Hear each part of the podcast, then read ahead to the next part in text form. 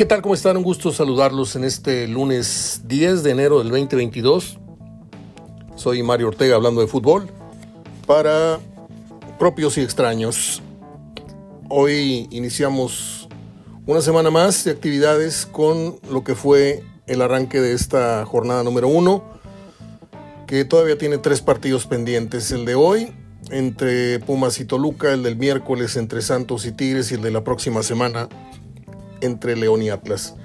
Antes que nada, los agradecimientos para Eres Fan de, la tienda de todos los fans que se encuentra en Facebook, de mi amigo Gerardo Salinas Pola, así como el restaurante Mi Tierra que está en el corredor comercial Morelos, en donde le digo se encuentran las mejores enchiladas del planeta, así como el merendero Food Truck que está en Plaza Gastronómica en la Macro Plaza, apenas enfrente de el edificio de correos en Suazua y Washington, y también nuestros amigos Francisco Esparza y su hijo Paco, que le ofrecen los tablones para sus carnes asadas con el diseño a su elección, de tigres, rayados, vaqueros, el escudo de su familia, lo que usted guste. Gracias a ellos por estar con nosotros apoyando HDF Radio y a todos los que también apoyan de manera particular este esfuerzo independiente de periodismo futbolero.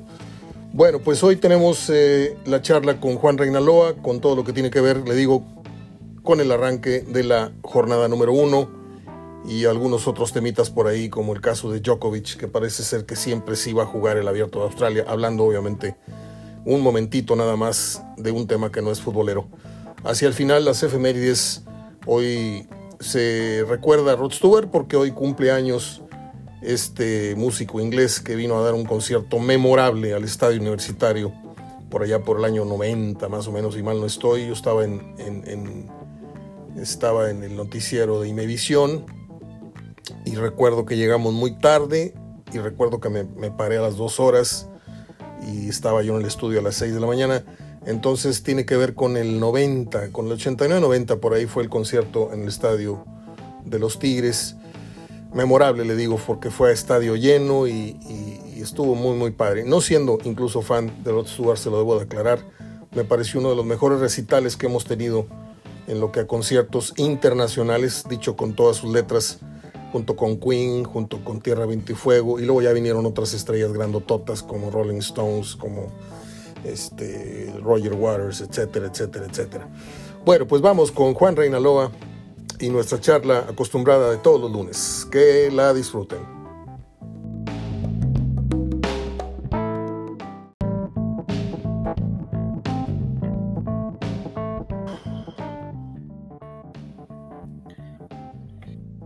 Bien, finalmente hacemos comunicación con Juan Reina Loba, a quien saludo y deseo buena semana. Juan, ¿cómo estás?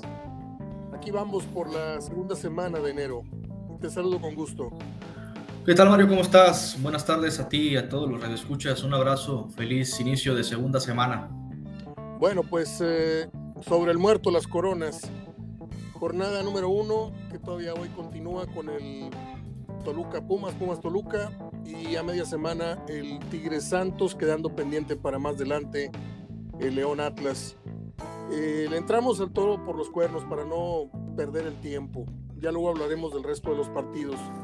Pero acá el 0-0 de Monterrey, aunado a los anteriores ceros que ya tiene rayados, a la cantidad de goles sin hacer, eh, sin hacer eh, un tanto, a la cantidad de minutos, quiero decir, pues ya, ya, ya es muy difícil este, hablar objetivamente sin sonar totalmente en, desacuerdo con Aguirre. O sea, eh, él dice que patearon no sé qué tantas veces, veintitantas, eh, eh, yo no sé cómo midan ellos sus estadísticas, si es patear por patear o, aunque pase a tres metros, pero pues yo coincido que, yo, doy la razón de que Monterrey pateó con, criterio a la portería nueve veces y que el portero tuvo cuatro intervenciones, pero que me vengas a mí a decir que patearon veintitantas veces, pues es como si contaras cada vez que rebasas el medio campo, quiere decir que ya ofendí al rival. Pues yo lo veo muy, muy relativo esto. Eh, ¿Cuál es tu conclusión de este tristísimo empate ante una nómina de las últimas de la liga eh, para aquellos que miden el fútbol por, por, dinero, por, por cotización? Pues de repente te, te, da un cachetado en el fútbol te dice, no siempre el más caro, no siempre el de mayor peso en, el, en, la, marquesina eh, suele llevarse el resultado.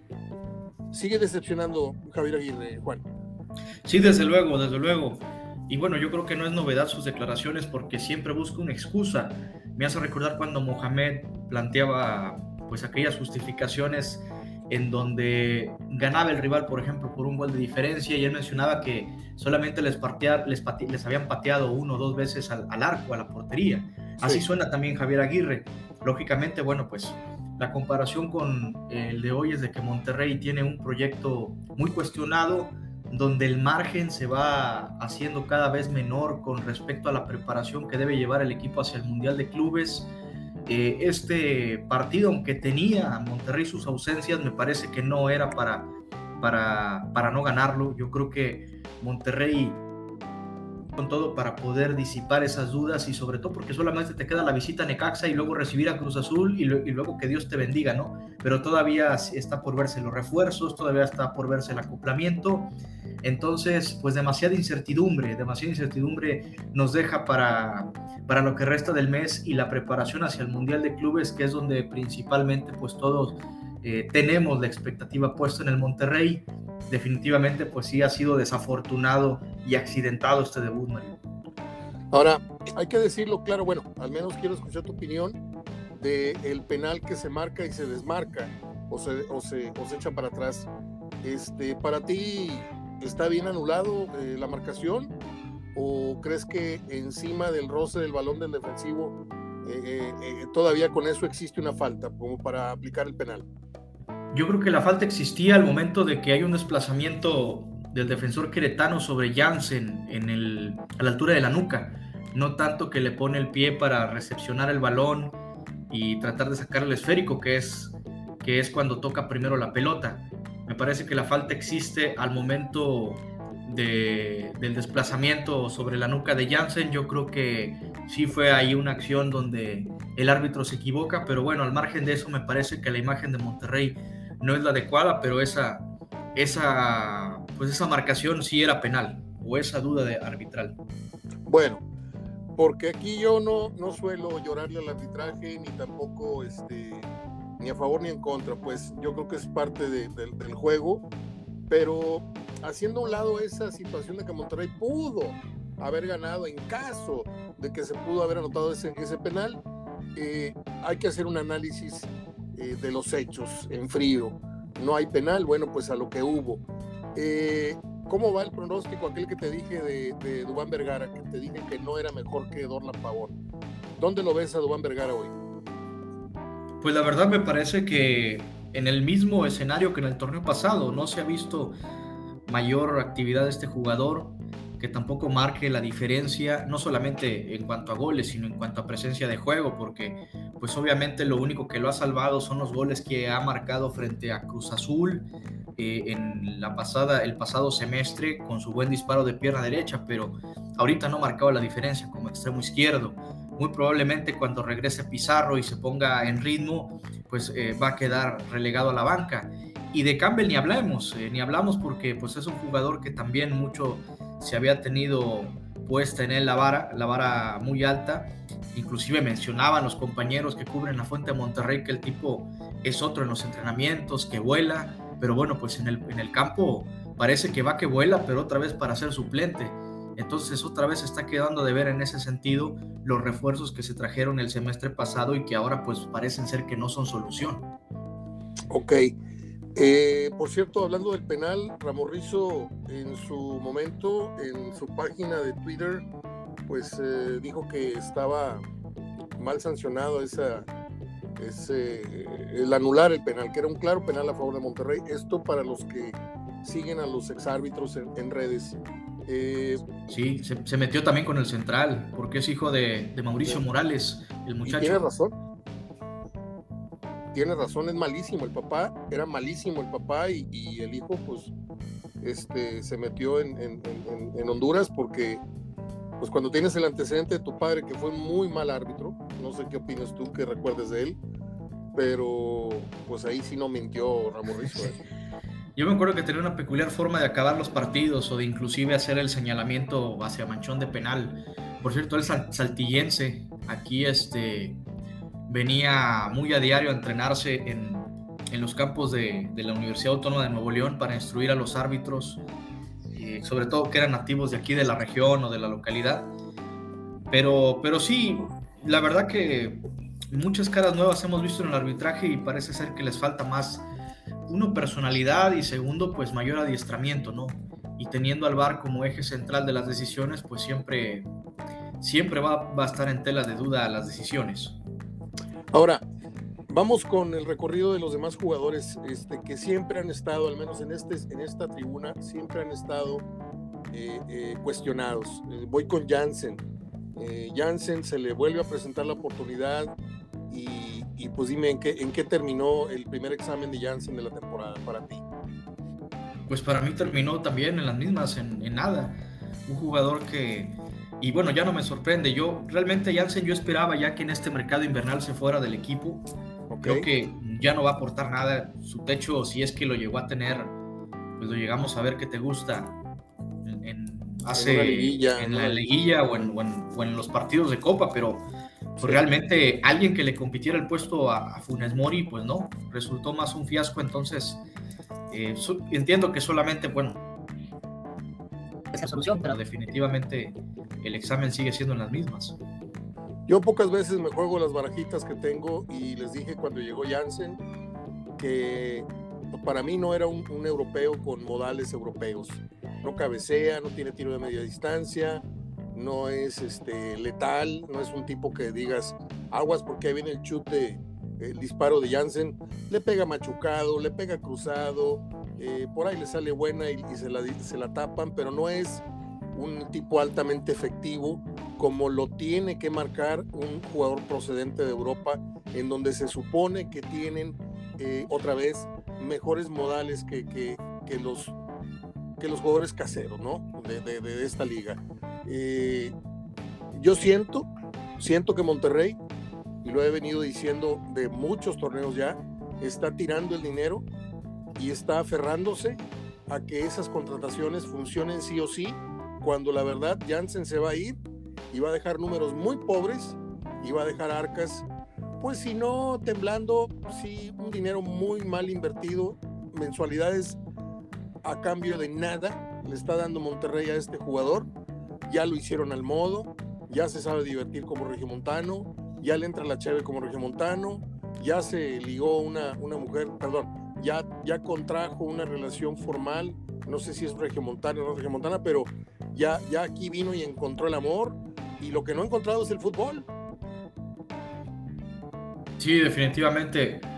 Eh, creo que era una oportunidad idónea para tratar de, de deshacerse de él, ¿no? porque finalmente te ocupa una plaza considerable en cuanto a la masa salarial, creo que es el mejor pagado, si no me equivoco, en la plantilla, pero pues el sueldo o, lo que se le ha pagado no va de acorde a la expectativa que generó y a lo que le sigue pidiendo de cuota goleadora. Entonces, eh, una vez más, bueno, se vuelve a quedar ahí. Yo creo que en cuanto a entrega, pues bueno, es un jugador que sí pelea todas, pero pues realmente lo que se espera de él es goles, que haga la diferencia y hasta ahora, hasta ahora poco y nada. Bueno, ¿quién más te merece un cuestionamiento de los jugadores que yo sé que en general, en general se, se, debe de aplicar la calificación, ganan todos, pierden todos, empatan todos, pero sobre los que hay más exigencia, este, ¿quiénes son los que quedan a deber el, el, el pasado sábado? Pues el aparato ofensivo en general, hablábamos de, de Vergara, hablábamos de, de Campbell, del mismo Jansen, principalmente porque es la idea de juego y el gol, ¿no? Oye, ese, sí. esa, esa, esa donde se tropieza, se tropieza Funes Mori es. No, no, no. No sé cómo, con qué compararla. Eh, es como cuando el chavo del 8 se emociona y empieza a brincar y, termina por no decir nada. Bueno, Funes Mori se entusiasmó tanto que se tropezó de la nada y dejó ir a una, una jugada muy clara. Eh, yo eso te lo puedo aceptar cuando eres un jugador primerizo cuando tienes en la cabeza más adelantado lo que vas a hacer que lo que, lo que está pasando abajo en tus pies y te precipitas. Pero qué manera de, de hacer el ridículo de Funemori. Perdón por el término, pero es un ridículo este, eh, dejar una, una, opción tan manifiesta y tan clara por no tener esa, esa serenidad y esa coordinación motriz que, le hubiera dado al menos la posibilidad del disparo, pero se cae de la nada, Juan, de la nada. A lo mejor pisó una hormiga, se tropezó con una piedrita, pero se ve de, de blooper. Sí, no es la primera vez que le pasa. Alguna vez también me acuerdo yo que en la final regia, en la final de ida, también tuvo una ocasión mano a mano contra Nahuel y se resbaló. Entonces son situaciones que ya va encadenando Rogelio. Yo creo que es parte también de su misma técnica, de su misma postura, que a veces, pues bueno, es muy deficiente en ese sentido y que le ha pasado muchas veces factura o le ha cobrado factura, eh, sobre todo cayéndose, oyendo al choque. Eh, a veces eh, le falta le falta todavía manejar la postura a pesar de que ya tiene pues prácticamente más de 30 años. Muy bien, pues eh, ¿cuál es el panorama que enfrenta Monterrey ahora antes de irse al Mundial? Te lo pregunto por lo siguiente. Yo estoy viendo a Monterrey irse al Mundial de Clubes, si bien le va con cuatro puntos y si muy mal le va con dos puntos, Juan. Sí, porque bueno, ya te, te queda la visita a Necaxa, que es un equipo pues muy triste, ¿no? Lo que pasó con, contra Juárez. Pero bueno, tenemos que poner con asterisco ahí porque pues no se sabe con Monterrey, ¿no? En teoría es el rival fuerte, pero pues sabemos que a veces se le suelen complicar esta, esta clase de partidos. Un, partido bravo, ¿no? Un partido bravo, Cruz Azul que empezó, empezó bien, a pesar de que, bueno, por ahí en un principio eh, Cholos gozó de más oportunidades, pero parece que pinta bien el proyecto con sus nuevos refuerzos y no deja de ser un encuentro que, que quizá en cuanto a poderío y a circunstancias los dos están a la par y puede ser hasta de pronóstico reservado el juego. En teoría, insisto, el de Necaxa lo veo ganable, puede ser ganable, pero bueno, también tiene mucho que ver eh, cómo salga el equipo, ¿no? Mentalizado. Si sale un poco reservado, se puede llevar sorpresas como, como lo que pasó el, el, sábado. Y bueno, contra Cruz Azul, pues definitivamente sí también es, es eh, de pronóstico reservado. Muy bien, adelante con lo, con lo que tengas preparado del análisis de la jornada, Juan, porque yo me podría yo aquí descoser con una crítica que pudiera ser terminal, eh, terminal o, definitiva cuando apenas es la jornada 1. Y la gente puede decir, oye Mario, cálmala, apenas esto está arrancando, esto va a mejorar, bla, bla, bla, pero estamos viendo justamente la continuación de todo lo malo que, que, criticamos el torneo pasado. Hace cuenta que en la jornada 1 no hubo una variante, no hubo un aspecto diferente, no hubo un matiz. O sea, el mismo Aguirre, el mismo equipo cansino, el mismo equipo inoperante, eh, momentos nada más, eh, un, una insistencia ofensiva. Mira, es como el cuchillito de palo este, como dicen, el puñal de San Martolo, puntiagudo y sin filo. Monterrey es un equipo que sí va mucho adelante, sí tira mucho centro pasado, sí por ahí tira muchos disparos, unos al marco, otros por arriba, pero no tiene esa verdadera sensación de peligro. ¿Por qué? Porque tus delanteros ya te acostumbraron a que necesitan tener tres o cuatro o cinco para meter una. Entonces se reducen las posibilidades. Sabes que avanzas una vez, dices tú, no, aquí no la metemos. Tenemos que llegar otras tres o cuatro para más o menos que ya le hayan afinado la puntería a Jansen o Funes Mori o este o el otro, o tenga que venir a resolverle la plana Ponchito, el Ponchito que nadie quería hace dos años, el Ponchito que era todavía un, jugador de, preparatoria y que ahora es papá en la cancha. ¿Por qué? Porque los grandotes de adelante no han dado el grado. En cambio, Ponchito sí se ha ido eh, preparando, puliendo al grado de que pues por ella le vino una, gratificación en selección nacional. No sé si se quede, no sé si vaya a Qatar, no, no sé, pero lo que sí sé es que Poncho en medio campo ha hecho más que los delanteros. Y eso es una vergüenza porque salarialmente los de adelante ganan tres o cuatro veces más que Ponchito. ¿Estás de acuerdo? Sí, de acuerdo, y además tienen la etiqueta de figura. A Ponchito siempre ha tenido el estatus de, de eterna promesa y bueno, parece ser que hoy sí ya ha tomado más el rol en serio. Eh, y no porque no tenga capacidad, sino por el tema de que, bueno, muchas veces han pasado jugadores en Monterrey de mayor jerarquía que logran eclipsar en un momento dado la calidad de otros jugadores. Eh, hablo en, en, estricto sentido de lo mediático. Y en uno de esos le, le, pasó a Ponchito, ¿no? Hoy Ponchito, por ejemplo, no tiene a Charlie Rodríguez, que también es otro joven que era mucho más joven con que él y, con proyección. Y bueno, pues ahora toda la mirada y la expectativa está centrada en él. En ese sentido, como bien mencionas, está llevando muy bien los papeles y es hasta ahorita lo mejorcito que ha presentado el Monterrey. Que insistimos, es pan con lo mismo este planteamiento, este esquema, este estilo de Javier Aguirre. Y bueno, en el resto de la jornada, pues bueno, también han acontecido exhibiciones muy pobres, ¿no? La que vimos también del Puebla América, yo esperaba un poco más de ese partido, al menos ha generado mucha expectación. La del América, la imagen que dio en América también fue tristísima. Y mal lo de Solari, que una cosa que le habíamos aplaudido, la cordura, la caballerosidad, y bueno, terminó perdiendo los estribos ahí con el árbitro central. Lo de Juárez Necaxa en el tema del arbitraje, donde se comieron casi 10 minutos en la marcación del penal a Malagón también fue otra situación ahí que tuvo su prietito en el arroz. Eh, ya habíamos comentado lo de San Luis Pachuca con un ritmo muy eh, meramente cansino, pero bueno, finalmente Pachuca logra salir adelante con el marcador. Cruz Azul Cholos, que también tuvo sus lapsos un tanto flojos, pero bueno, quizá dentro de esta primera jornada nos quedamos con esa imagen de que Cruz Azul eh, está funcionando con sus refuerzos que llegaron al eh, los pusieron a jugar ante la base de jugadores de COVID que tiene. Y en el caso de Chivas, que bueno, eso los ponemos aparte porque habíamos pronosticado pues un torneo también muy difícil para ellos, para bien de su afición y del entorno, le logran ganar a, a Mazatlán, que quizá a lo mejor no puede, no dice mucho, pero al menos pues funciona para la confianza que que, debe tener el equipo, ¿no? Entonces, en términos generales, pues una jornada muy flojita, una jornada que vuelve a, mostrarse con lo que ya había eh, tenido el fútbol mexicano en la ronda regular el pasado torneo y hasta cierto punto lo considero normal, ¿no? Mientras se vayan acoplando los, los refuerzos que van llegando, los cambios o movimientos que, van, eh, que han tenido de última hora, también los aplazamientos que han existido por el tema del COVID. Creo que las pues en este, en este matiz, ¿no? En este mismo eh, tenor que ha tenido el, el balompié nacional. Y hoy tenemos, bueno, Pumas Toluca, un partido que, que genera expectativa por la llegada de Nacho Ambriz, también la cara que va a tener Pumas. Y a mitad de semana el Santos Tigres, que ahí también, bueno, promete ser un buen partido a pesar de las bajas que tiene el equipo felino por COVID. ¿Cuántos tiene eh, ahorita fuera por COVID Tigres?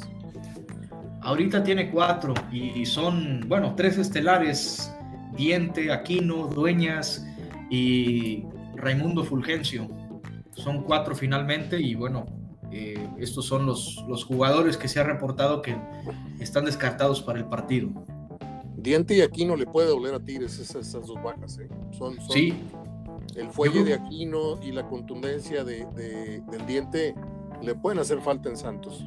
Sí, a mí me parece más la de Aquino, la puede resentir más, aunque hoy tiene una solución eh, con la llegada de este muchacho Angulo, que precisamente comenzó en Santos, él es zurdo, comenzó en Santos como lateral izquierdo, aunque creo que para las pretensiones de Miguel Herrera lo, tiene pensado habilitarlo como un tercer defensor central, como lo jugaba con Diego Coque en el Atlas. Pero él es zurdo natural y, y se supone que pues tienes tus refuerzos para hacer solución. Yo no vería con malos ojos que jugar a, la posición de Aquino. Yo en este momento te escuchaba y no sé por qué se me vino la imagen Javier Aguirre en algo que tengo que preguntarte. Imagina que estás frente a una bomba de tiempo y el reloj está corriendo. ¿Cuánto falta para que truene la bomba de Javier Aguirre? ¿Mundial de clubes? ¿Final de este torneo? ¿O simplemente la bomba se desactiva al terminar su contrato? ¿Dónde sientes tú que Javier Aguirre deja la institución de Monterrey? Yo creo que a final de torneo, ya por como vi los días, mi pronóstico, ¿te acuerdas? Había dicho que por lo menos tenía que ganar un torneo. Yo creo que como comenzó este, a como van las críticas, si no llega a tener un mundial de clubes aceptable, que mínimo emule lo que hizo Mohamed en, el, la pasada edición, que le jueguen tú por tú y que den una buena imagen ante el europeo ante, o ante quien sea, pero yo creo que va a ser a final de torneo, porque ya van a quedar escasos seis meses de, su contrato, entonces va a ser más fácil para Monterrey indemnizar el resto del contrato que le falta y buscar otra, pues otra solución en el banquillo. Ahora vamos a, vamos a ser de los adelantados. Eh, ¿Todavía falta? vamos a, ser sinceros, falta para que el, cese o, la renuncia de Aguirre se, se, den. Pero ¿cuál sería el sucesor natural de Aguirre en el entendido de que el Piojo está ocupado con Tigres, Ambriz está ocupado con Toluca y no creo que se desocupe en seis meses que Monterrey lo requiera? Eh, ¿Quién sería el relevo de Aguirre? Que no lo veo, francamente no lo veo en el mercado nacional en este momento, a menos de que se atrevan a, a tirarle un, un lazo al Arcamón, eh, apostando por un técnico joven que ha hecho mucho con muy poco, o se irían por la aventura sudamericana, o irían por un europeo. O sea, ¿tú dónde, hacia dónde crees, tratando de adelantarnos como siempre hacemos en este espacio, este, y no todas nos han salido mal, ¿eh? eh dónde crees que esté el futuro eh, después de la, de, la vida sin Javier Aguirre, por llamarle así a la película? ¿Dónde crees tú que esté el estilo que Monterrey? Porque yo creo que ya se dieron cuenta que no basta con armar un equipazo de nombres y, de muchas figuritas que muchas no juegan, la verdad no juegan fútbol eh, como lo que cuestan, pero acá lo, lo importante es el director de esa orquesta, porque tú puedes tener muy buenos jugadores, pero si traes a un técnico, mira, yo el otro día estaba pensando que Javier Aguirre se me figura como esos choferes de ruta, esos choferes de pecero, que de repente les das, les das una limusina y los pones afuera del Hotel Lancira y, a la primera esquina pues chocan o dan un manquetazo. ¿Por qué? Porque no están acostumbrados a manejar ese tipo de, con esa excelencia y con esa, esa fineza. Este, eh, que me disculpen el ejemplo, pero yo a, a Aguirre lo veo como un técnico, como un técnico de pecero o de ruta ruta 2, o sea, y, eso es lo que está pasando. Le está faltando mucha, mucha categoría y se los dije. Se me hace muy ojona Papaloma y se las voy a restregar hasta que Aguirre no me cae el hocico a mí con un título de liga, no con un título de siete partidos como es la Conca Champions, ¿sí? Y cuatro de ellos ante equipos globeros de, de, otras, de otros países. No, el título de liga, ese es el que te acerca a la América, ese es el que te acerca a, a los que están mandando históricamente, ¿sí? Ahora, ¿hacia dónde? Te, vuelvo a, remontar la pregunta, ¿hacia dónde crees que está el futuro?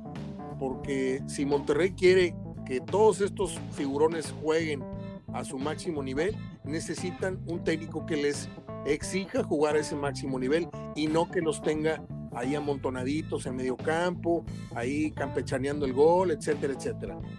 Te escucho. Mira, acabas, acabas de, dar un punto importante antes de, responderte a la pregunta y tiene que ver con el estilo.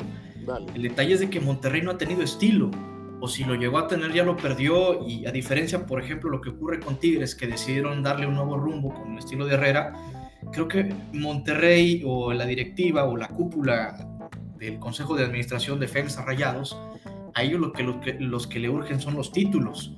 Por eso en el entendido de que trajeron a Javier Aguirre para buscar esa solución.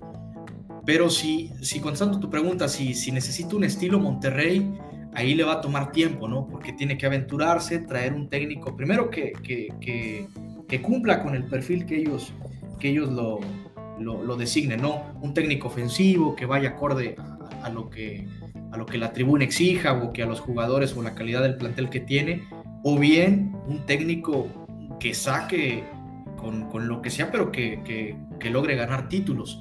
En ese sentido, creo que la versión a corto plazo para ganar campeonatos me parece que la, tienen en la ciudad y es Víctor Manuel Bucetich. Yo creo que él, él sería un candidato ideal y, idóneo para tomar, este, valga la redundancia, para, para tomar el puesto si quiere Monterrey aspirar a ser campeón con esta estructura en diciembre, por así decirlo, o en menos de un año. Creo que él es el candidato idóneo, pero si quiere un estilo, pues no sé, más ofensivo, ahí sí tendría que aventurarse al mercado para traer un, técnico, pero le va a tomar más tiempo, ¿no? Mm, y es lo que la afición y es lo que la mayoría del entorno pues no está acostumbrado, ¿no? Exigen ya resultados, le tomaría más tiempo, entonces definitivamente si quiere un estilo que vaya de acuerdo a los jugadores, un fútbol, ofrecer un fútbol espectáculo, pues ahí tendría que tomar más tiempo, ¿no? el éxito. Pero si quieren un resultado a corto plazo con esta plantilla que tiene, la solución la tienen en Víctor Manuel Bucetich. Pues ya al momento de hacerte la, pregunta y oí tu respuesta, se me prendió el foco y dije, pues claro, le van a dar su dulcito a la gente van a poner a Viti con Guille Franco como asistente y con Lucho Pérez y se va a hacer la fiesta porque van a sentir que el equipo está dirigido por rayados de corazón. Yo no, no apuesto ahorita ni, ni por sí ni por no por, por el Viti.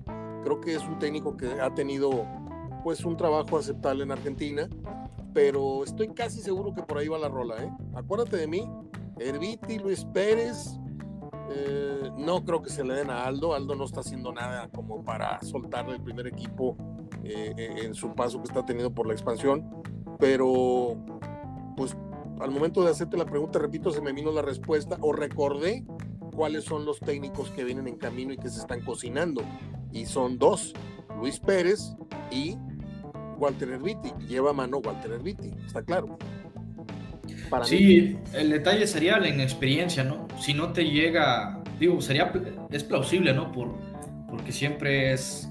es eh, No, bueno, inexperiencia, Javier Aguirre tiene 20 años de no dirigir en México y ese es inexperiencia, traducido al oficio de lo que debes de saber del fútbol mexicano, un tipo que viene y pisa después de 20 años el fútbol mexicano, totalmente perdió el, expertise, perdió la experiencia de, de, lo que alguna vez él conoció como la Liga MX y lo vengo diciendo y se lo digo a, a, a Verdirame y como que no me, lo, no me lo termina de tragar. Le digo, yo veo a un Javier Aguirre que a seis meses apenas le está agarrando la onda a la liga. Y se lo dije el otro día, a un año todavía veo a un Aguirre desencanchado.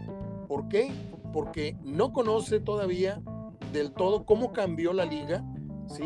Y él sigue acostumbrado otra vez a manejar su pecera, a manejar, al Getafe aquí en Monterrey y, no, no se dado cuenta la obligación eh, moral que tiene con la gente, porque el estatus del Monterrey no es el estatus que tenía el Pachuca cuando dirigía al Pachuca.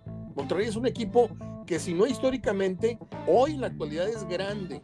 ¿Por qué? Por los logros que ha tenido, igual que Tigres, son equipos grandes. Se la quieran soplar, no se la quieran soplar esta, los, los, los chilanguitos, los equipos regiomontanos ya son grandes por la actualidad que tiene, no por las vitrinas, no por el pasado, no por los libros. Y si Aguirre no termina por soportar esta presión, porque él cree que está llegando a un equipito que no ha ganado gran cosa, entonces hay como sea, les gana un título como lo gané en Pachuca o como traté de hacer las cosas en, Europa. No, señor, yo creo que Aguirre me, me entusiasma la idea de que el reloj de, del reloj de arena se, transcurra y, y no puedo decirlo abiertamente, pero yo tengo muy serias dudas de que Aguirre, y lo dijiste muy bien hace un momento, emule lo que hizo Tigres en el Mundial de Clubes en cuanto al sitio al que llegó, no en cuanto al partido que dio en la final, que fue vergonzoso. ¿sí? Que para mí no tiene ningún mérito llegar a la final para jugar lo que, lo que jugó ante, ante este, que fue el, el Bayern. Este, pero bueno, vamos a dejar en paz al Monterrey y vamos a, pues no sé, ya le diste una repasada a todos los partidos, creo. Sí, en términos generales, como te comentaba, pues una jornada muy, eh, un tonto, un tanto, perdón, pues muy, muy apachurrada, ¿no? Mocha, sí, sí, sí. Vamos a ver pues qué ofrecen los dos de, esta, de, de, estos días, eh, Toluca Pumas, Santos hay que, Tigres. Hay que hablar del Charlie. Charlie debutó haciendo gol, Candil de la calle, oscuridad de tu hogar, ¿no? Aquí no, aquí es que... esperando. Y en el primero, que en la primera que tienen Cruz Azul anota de cabeza. Y hasta lloró con el festejo porque pues yo, yo siento que se le encontraron muchas emociones. Sí. El sentimiento de haberse ido de aquí, el sentimiento de no saber qué futuro le espera, porque yo al muchacho lo veo muy, muy chamaquito para, para, para la responsabilidad que tiene que agarrar. Y me gustó mucho eh, la salida de Charlie después de, del cambio, pues el Azteca se le entregó. Y yo creo que eso es algo bien importante. Sí, la verdad que a mí también me dio mucho gusto. Uno, por, porque es regio y bueno, tenemos un sentido de pertenencia muy, pues muy arraigado, ¿no? Entonces, cuando a alguien le va, de, de los nuestros le va bien en, en el interior de la República y ahora, bueno, que hubo un equipo de, mayor convocatoria como lo es Cruz Azul y que generó mucha expectativa y la gente lo arropó bien, la afición de Cruz Azul lo arropó bien, entonces, pues imagínate presentarte en el Estadio Azteca con un gol y aparte de salir ovacionado, pues cómo no se te va a poner chinita la piel. Eh, yo hasta cierto punto también lo vi un poco, un poco más, eh, un tanto como que se quitó mucha presión, ¿no? Claro que aquí en Monterrey no quiere decir que no hizo bien las cosas, creo yo que ya estaba ciclado, entonces un cambio de aire siempre le, obviamente le, va a beneficiar, ¿no?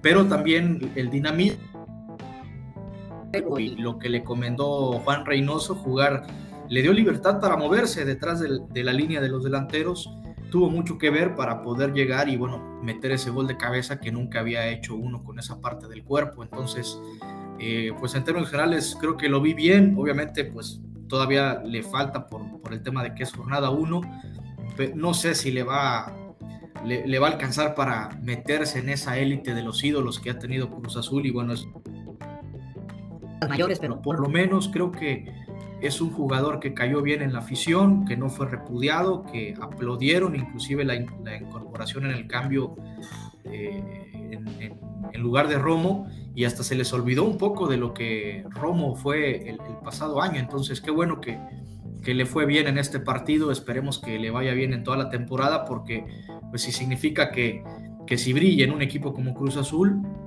eh, le va, va a ser su pasaporte para hacerlo también en selección. Oye, Chivas, tres goles en cinco, casi seis minutos, eh, apantallan. Digo, yo no le voy a restar méritos porque finalmente el verso, el discurso de, de Leaño eh, como suelen pasar esas, esas rachas cuando tú le inyectas eh, y, drogas al, futbolista con tanta, tanta motivación en un arranque de un proyecto, de un año, de una temporada, pues suele tener cierto efecto, ¿no? Y, y, para mí, Chivas, antes de anotar el primer gol, ya había merecido estar al frente. Tenía mucho dominio, tuvo por ahí una que Viconi sacó, ta, ta, ta. Por lo menos debe haber ido 1-0 arriba. Pero de repente se vienen en cascada tres goles hacia el final del primer tiempo. Y eso no quiere decir que Chivas hizo un partido redondo. Chivas tuvo 20, 25 minutos muy buenos en el primer tiempo y regular zonas en el segundo y se entiende porque fue un tipo de manejo de, partido. Este, pero ahí está, Guadalajara con tres goles, arrancando bien la temporada. Ahora vamos a ver hasta dónde les dura el amor, ¿me entiendes? El amor con, con el gol. Sí, pues es que la prueba va a ser ya cuando enfrentes equipos de, de, mayor jerarquía, de mayor calibre, porque eran los cuestionamientos que, que se ponían en redes sociales al término del encuentro, después de que decían, ahora sí, despertó el gigante, ahora sí van a ver una nueva versión de Chivas, sí, pero bueno, fue el Mazatlán, ¿no? Que dicho sea de paso, un equipo que no ha jugado todavía la liguilla desde que irrumpió en el fútbol mexicano, entonces hay que verlo contra otros equipos no hay que echar las campanas al vuelo, qué bueno que se le estén dando los resultados porque ha sido un equipo muy cuestionado en el ojo del huracán, con el dueño, con Peláez, con el entrenador, pero pues yo todavía tengo mis reservas de este, de este equipo. Muy bien, Juan. Pues eh, terminamos. ¿Con qué estaría bien ponerle el punto final? Finalmente, cambiando un poquito o mucho de tema, eh, el tema Djokovic parece que se resuelve a favor, ¿eh? Sí, todavía falta que logre, pues que lo logren admitir, ¿no? Pero por lo menos ya logró que no lo echaran a patadas de, Australia. Ya le van a regresar su, pasaporte, le van a regresar también ahí su documentación. Y ahora falta ya tener, tener este, la, anuencia para, para que pueda disputar el abierto de Australia. Pues hasta donde yo sé, ya la tiene, ¿eh? Ya la tiene entonces el permiso. Porque tenía la, la, exención. A ver. Por aquí tenía yo una nota. Eh, tras su liberación quiero quedarme a jugar el abierto de Australia. Nadal dice por mí, a nivel personal prefiero que no juegue.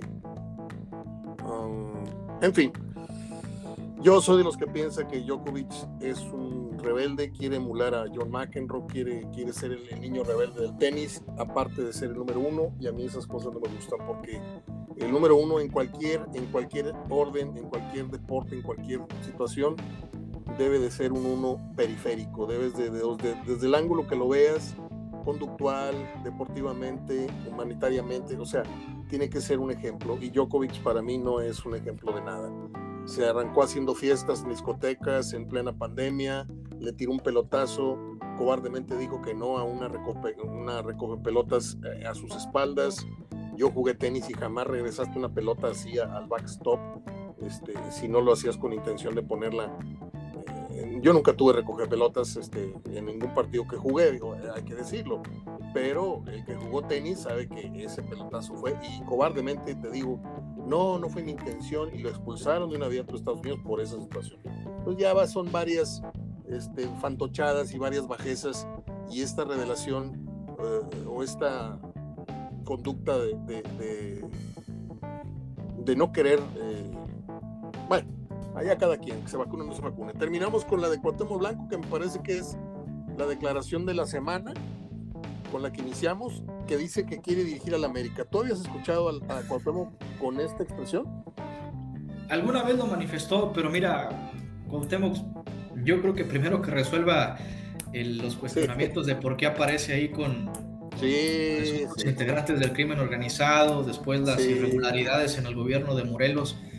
Creo que se metió en un terreno, a jugar un terreno donde, donde uno no le veíamos eh, pues personalidad, obviamente dicho con todo respeto, Cuauhtémoc me parece que no es la persona indicada para, para tener un puesto de elección popular, a pesar de que la, o ejercer la función pública, a pesar de que la Constitución dice que todos tenemos derecho de votar y ser votados, pero creo que a, la forma en cómo se ha manejado él, su idiosincrasia, creo que no era para él la política y ya se está metiendo en terrenos donde, donde sabíamos que, que, que, la, que por su forma de ser se le, le, podría, se le podría cuestionar mucho, ¿no? Y, y uno de estos los está viviendo.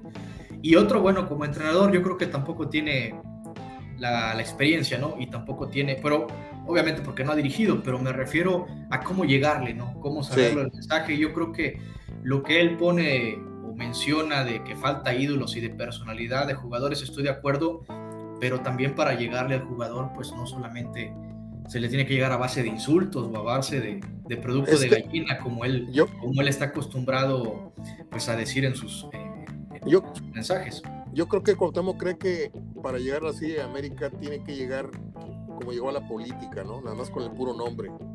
Es que es Cuauhtémoc y con eso va a tener arrastre y le van a votar por él y ya lo llevaron a la silla. Y, y por ser el más extrañado del América, porque es el último gran ídolo del América, este, pues este, ya se está empezando a, preparar su próxima, eh, su próximo golpe mediático, que es salgo de la política, regreso al fútbol, me hago entrenador del América y a lo mejor convenzo a Escarga y hasta, hago, hasta, hasta me hago director deportivo. Y ahí yo empiezo a escoger los jugadores que desde mi perspectiva tienen que tener. O sea, por ahí va el camino de Cuauhtémoc, vas a ver. Yo, sí, yo, yo le veo más así por ese lado, de que sea más como un director deportivo sin necesidad de que salga a declarar a la prensa, okay. que se mantenga perfil bajo, tipo Antonio Sancho en Tigres, ¿no? Eh, pero que logre hacer más tareas, pues de representar jugadores, de persuadir, de, pues por ahí tener negociaciones con, con los representantes. Él tiene inclusive una escuela de formación, cosa que le aplaudo, ¿no? Y siempre se va a aplaudir su espíritu amateur y, de barrio, pero me parece que los mensajes que da, este, definitivamente se queda corto y, no siempre debe ser la forma en cómo piensa, ¿no? Eso es lo principal. Muy bien, Juan. Eh, platicamos, ¿qué te gusta? ¿Mediados de semana o hasta el viernes? Ah, pues tenemos partido el miércoles. Si quieres, le damos una, te echo una llamadita para platicar, aunque sea unos 10, 15 minutos, eh, para la previa del Tigres contra Santos. ¿Te parece? Claro que sí, excelente. Bueno, Juanito, te agradezco mucho tu tiempo. Que tengas buena semana, cuídate. Y si te contaminas, pues aliviate pronto, porque pues esto de 10 este, estamos condenados a, contagiarnos unos 7 u 8. Está muy fuerte el contagio, este, pero afortunadamente, como lo hemos venido diciendo, no irresponsablemente, aunque no somos médicos, estamos este, informados, esta cepa es menos agresiva en cuanto a su, su gravedad. Eh, sí, no digo que no le pegue grave a, a uno que otro, pero incluso estamos saliendo o está saliendo la gente más rápido de, esta, de este contagio que el anterior y la anterior cepa, que durabas 10, 14 días en ponerte bien. Acá se dice que seas deportista o no seas deportista, en 4 o 5 días ya estás otra vez dando negativo, ¿no?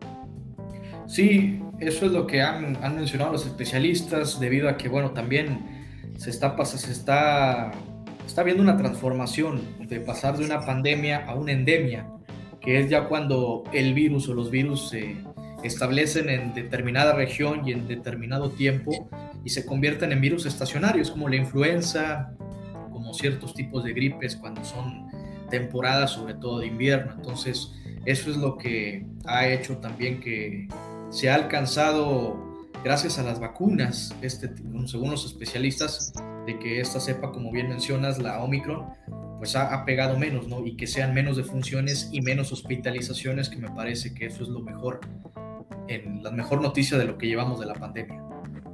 Muy bien, Juanito, pues abrazo de gol y estamos, como siempre, en contacto. Gracias, buenas tardes. Buenas tardes.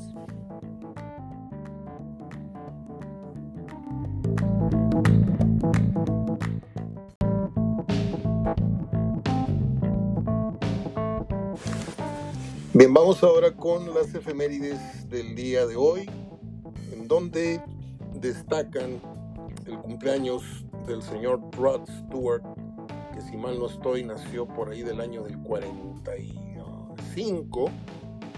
Él estuvo en varias bandas antes de lanzarse como solista, vendió 13 millones de copias de sus tres álbumes, álbums o álbumes, está bien dicho. Eh, yo recuerdo que vino Rod Stewart, yo estuve ahí, como muchos de ustedes, por ahí el año del 90, si mal no estoy. ¿Por qué? Porque estábamos al aire en el noticiero de Imevisión a las seis y media, estábamos arrancando, seis, seis y media. Mario Gámez, Rosalinda Rodríguez y un servidor, éramos los tres que estábamos en, el staff de, ese noticiero de, de Imevisión, luego fue Info 7.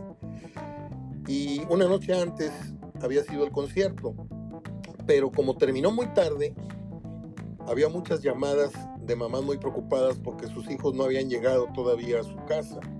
Esto porque a la salida ya no había transporte público y había gente que había ido desde Apodaca al estado universitario, desde acá, desde allá, entonces se fueron a patín. Muchos alcanzaron a lo mejor un taxi o muchos eh, esperaron a que empezaran a circular los primeros camiones por Avenida Universidad o por, no sé, eh, y agarraron el camión a las cinco y media, pero a la hora que nosotros estábamos al aire había mucha preocupación de gente que decía que sus hijos habían ido al concierto y que no habían regresado. Nada más por eso me acuerdo que fue en ese año, si no fue en a finales del 89, fue inicios de 90, o por ahí.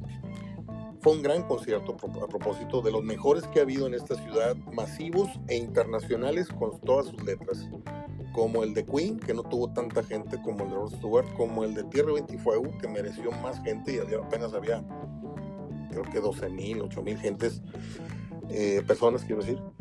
Eh, Alice Cooper cantó en un lodazal un domingo este, ante 5 mil, 6 mil personas. Y luego ya vinieron los masivos este, fuertes de esta época que fueron con Guns N' Roses, con los Rolling Stones, con Aerosmith, con Roger Waters, etcétera, etcétera pero estos fueron los primeros conciertos que abrieron la brecha. Le digo, el de Rod Stewart fue impresionante. Cuando cantó Forever, Forever Young, todo el estadio coreaba esa, esa canción. Bueno, pues um, nació Frank Sinatra Jr. en el 44, hijo de Frank Sinatra y de Nancy Barbato, quienes también procrearon a Nancy y a Cristina Sinatra, pero pues no pasó gran cosa con Frankie Jr. Eh, nació en el 43 el cantante estadounidense de folk Jim Croce, o Jim Croce, como usted quiera eh, lo tenga entendido.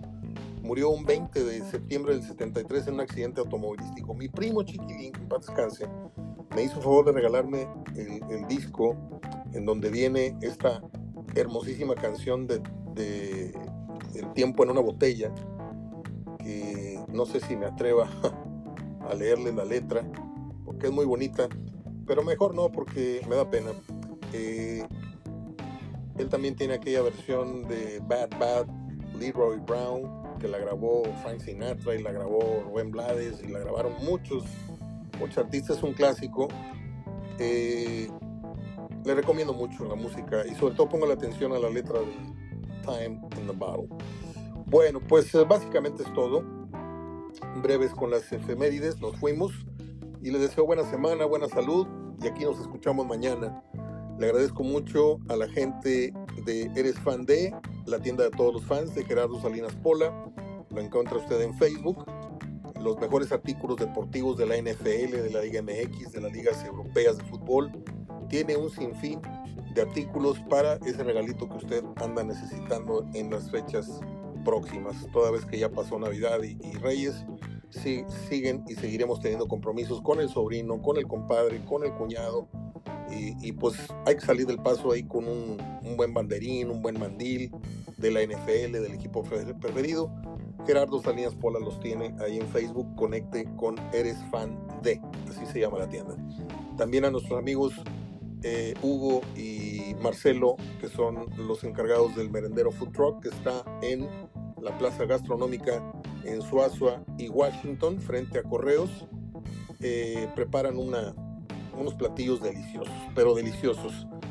Vaya y conozca y diga que van de mi parte y los van a atender todavía mejor de lo que lo hacen comúnmente. Eh, Francisco Esparza y su hijo Paco les ofrecen el servicio de los tablones para sus carnes asadas con el diseño a su elección. Puede ir el grabado del escudo de Monterrey, el de Tigres, el de los Vaqueros de Dallas. El que usted les mande, ese se lo imprimen en el tablón y ahí corta y ahí presenta usted sus cortes asados. Y también eh, estoy pendiente con el restaurante Mi Tierra, que está en el corredor comercial Morelos, en donde preparan las mejores enchiladas del mundo. Así se lo pongo. Vaya y compruebe lo que le digo. Pues hechos estas eh, menciones y agradecimientos, no me queda más que despedirme. Está delicioso el frito, ni mucho ni poquito, simplemente pues así como para una chaqueta ligerita aquí dentro de casa incluso. Eh, y pues a cuidarnos, a cuidarnos del virus que sigue estando muy fuerte. Abrazo de gol, hasta mañana. Gracias Juan Reina por tu colaboración del día de hoy. Hasta mañana.